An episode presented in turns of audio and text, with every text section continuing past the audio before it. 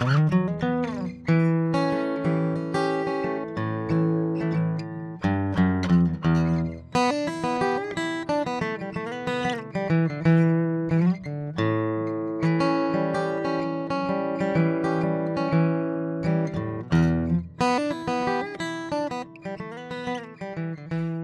Insane Transformation Podcast, helping executives and consultants idiot proof their workplace, one innovation at a time. What is the role of the consultant?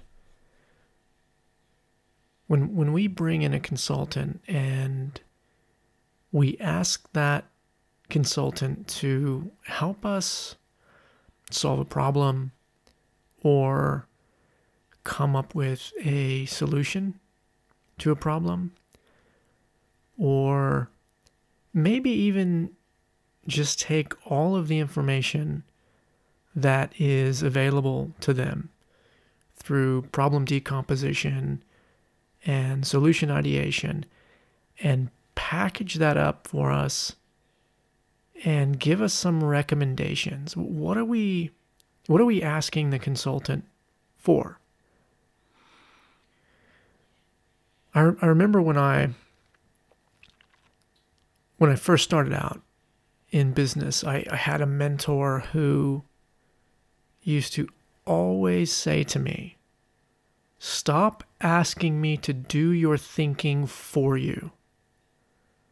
Stop asking me to do your thinking for you. I'd, I'd come to him with a problem and I'd lay the problem out. I'd say, Here's the situation. Here's the problem.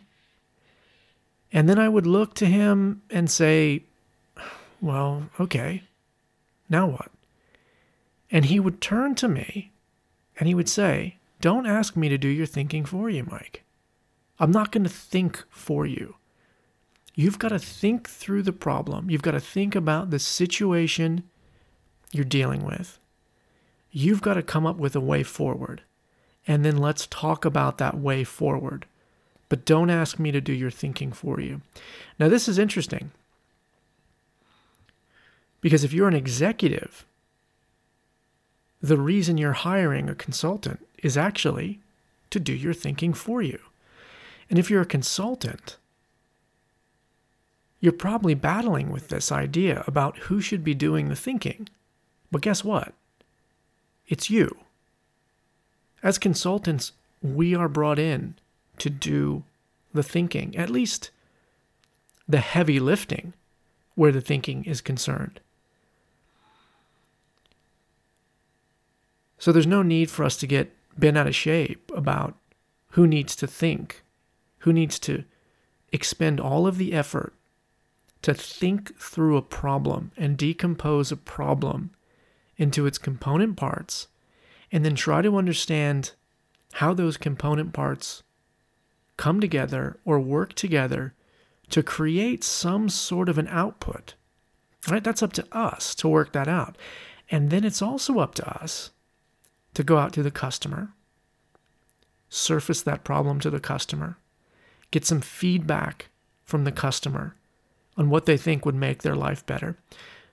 But when we go to the customer, again, we don't want the customer to do our thinking for us we again have to think about how to structure that solution, how to pull that solution together in such a way that's going to give the customer everything they need in the easiest way possible to solve their problem.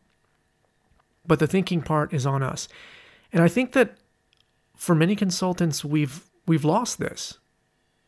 We've gotten so accustomed to creating decks. Everything is about making decks.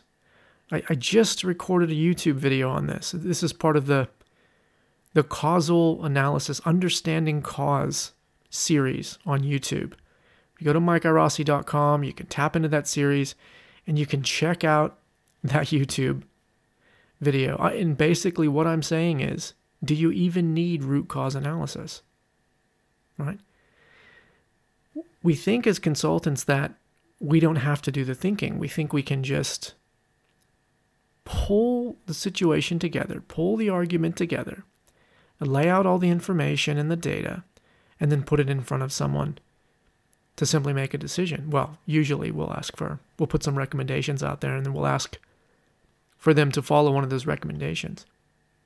But there's just a, there's one major problem there is most consultants aren't doing the thinking. Well, who, who's doing the thinking then? Because if it's not the executive, because if the executive is bringing us in to do the thinking and they're expecting us to do the thinking, then who's doing the thinking? Well, the answer is nobody. Most of the time, no one is actually thinking. And, and I know straight away I get some objections. And uh, when I do workshops and we do training and things like that, I always say to people, you're going to have to think in this session. You're going to have to think a lot. And you're probably going to think more about the things that we're doing than you've than you've thought or than you've had to think in quite a while. You know, when you get up in the morning and you get dressed and you go to put your shoes on and you're, maybe you're not putting your shoes on yet, maybe you're looking for an outfit, right? You'd say, well, I'm thinking about the outfit that I want. Well, yeah, there, that's a level of thinking. The type of thinking that we're talking about here in the transformation space and the innovation space is deep thinking. It's meaningful thinking. It's thinking about how to solve novel problems, right? And that's the point is if you're solving a novel problem, a new problem, Okay, if you're solving a novel problem, you can't just copy and paste the same types of things that you've been doing in the past. That's not thinking. That's copying and pasting. Okay? And most of the time when we're dealing with innovation, someone has to do the thinking. We've got to think deeply about the problem. We've got to structure that problem. We've got to decompose that problem. We have to understand where and when that problem is happening. And then we've got to look at the functions of that problem. What are the objects? What are the conceptual objects that come together and interact in some way to bring about functional output? How do those things work together? Well, we've got to think through that. We've got to come up with those conditional statements, those if then and and or statements. We've got to think about that stuff. And it's not easy to do, and it's not quick, it's not fast. There's nothing fast about it. And so the problem is, we're stuck in this sort of hamster wheel where, as consultants, we're expected to put together a deck, you know, a one page executive deck, a one page summary, so that all the thinking is removed, all the complexity is removed, and we just put a simple one pager in front of a client, an executive, with a set of recommendations to say, listen, here's the problem, here's the situation, here's what we know about it, here's where we think it's going on and why that's happening and where those flow on effects are. And then here's a series of recommendations. And here's why I would make these recommendations. And then we look to them for an answer. But the problem is those decks are quite shallow because, again, no one has stopped to think about what the problem is.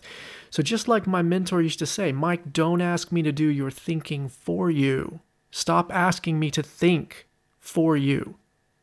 Don't make me give you the answer. Go find the answer.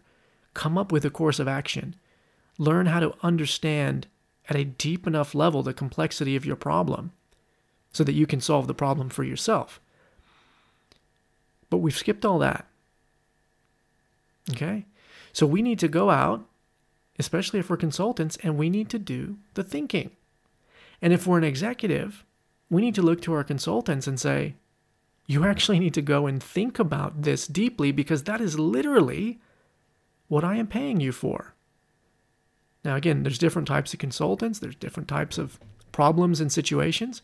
I'm talking specifically about things happening in the world of business and transformation, where we're taking some current state and we're changing that process or that product or that service or that technology and we're changing it from what it is today, what it is now, to some future state.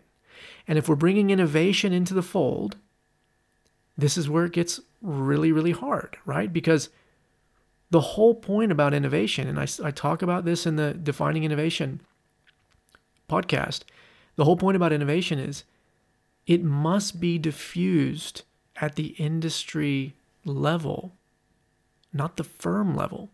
So, again, we're talking about an industry first.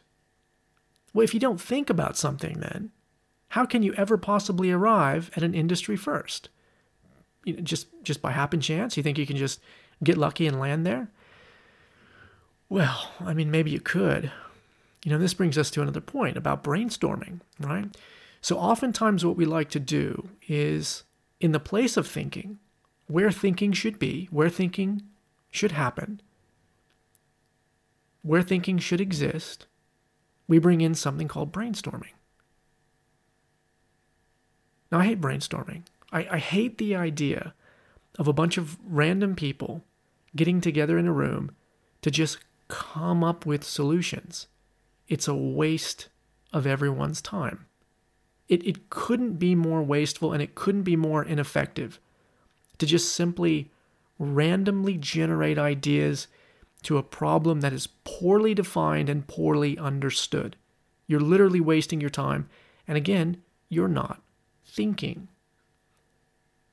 Now, don't get me wrong, I think there's a place for a type of brainstorming, a type of brainstorming where we use structures and patterns and logic to come up with solutions that are going to solve our problem without compromise and without trade off, where we come up with win win solutions that are going to give us that magical tick in the box for industry level diffusion. But most of the time, that's not happening. Right? Most of the time, we're just not wanting to invest the time to think. So we just think we can go straight into brainstorming. We think we can brainstorm a bunch of ideas and then we can plop those into our deck. So, the whole point about this podcast, the whole point about this thinking is just this idea we need to take one step back and realize that if we're going to give the best outcome to our client, and if we're going to provide the best chance at arriving at a future state outcome, some beacon on the hill, some magical improvement in the product or service, that we have to stop and think and think deeply about what the problem is and where and when that problem is coming into existence. And then we have to think about how would this solution work? And that doesn't mean that we push the thinking on the customer. Again, we own the thinking. We simply take our idea, our concept, the situation, the problem, whatever it is, the environment, we take that information, we take as much as we can to the customer, and we're looking to the customer to help give us some guidance, yes, and tell us whether or not we're on the right track. But we're not going to sit there and ask the customer to come up with the solution. And again, some people will push very hard on this and say, well, all the solutions should come from the customer. Well, the general direction? Yeah. The, the Tower of Wishes and Woes? Yeah. What the customer actually wants? Yeah. But are you going to get the deep level of thinking out of a, I don't know, a 45 minute intake or a one hour intake? If, you know, if you even get that. Um, probably not. We're not talking about a couple hours worth of thinking here. Usually this is happening over the course of multiple days or maybe even a couple weeks, right? So we t- we have certain touch points with the customer where, where we check in with them, and we use that customer input to uh, customer input to help us validate or really to invalidate or try to invalidate all of our hypotheses. Okay, so the the consultant owns the thinking. We own that. We then surface that thinking to the executive, and then we offer them the, these recommendations. Now, here's another interesting I don't know if it's a bugbear or a pet peeve or something, but there's there's a couple different types of executives. Some executives really look to the consultant to say, "Give me your three recommendations about that problem uh, problem and about that situation. Tell me what you recommend and why." And then I, I choose one of those. And again, usually I'm dealing with a number of trade offs, and I'm, I'm being asked to give up something and I'm being asked to turn down the cost savings and, you know, maybe turn down some of the features on the customer, you know, facing aspects of the product, whatever it is. But I've got sort of usually around three recommendations. Now, this is interesting because as an executive, you, you really want to be able to make the best decision for your company, right?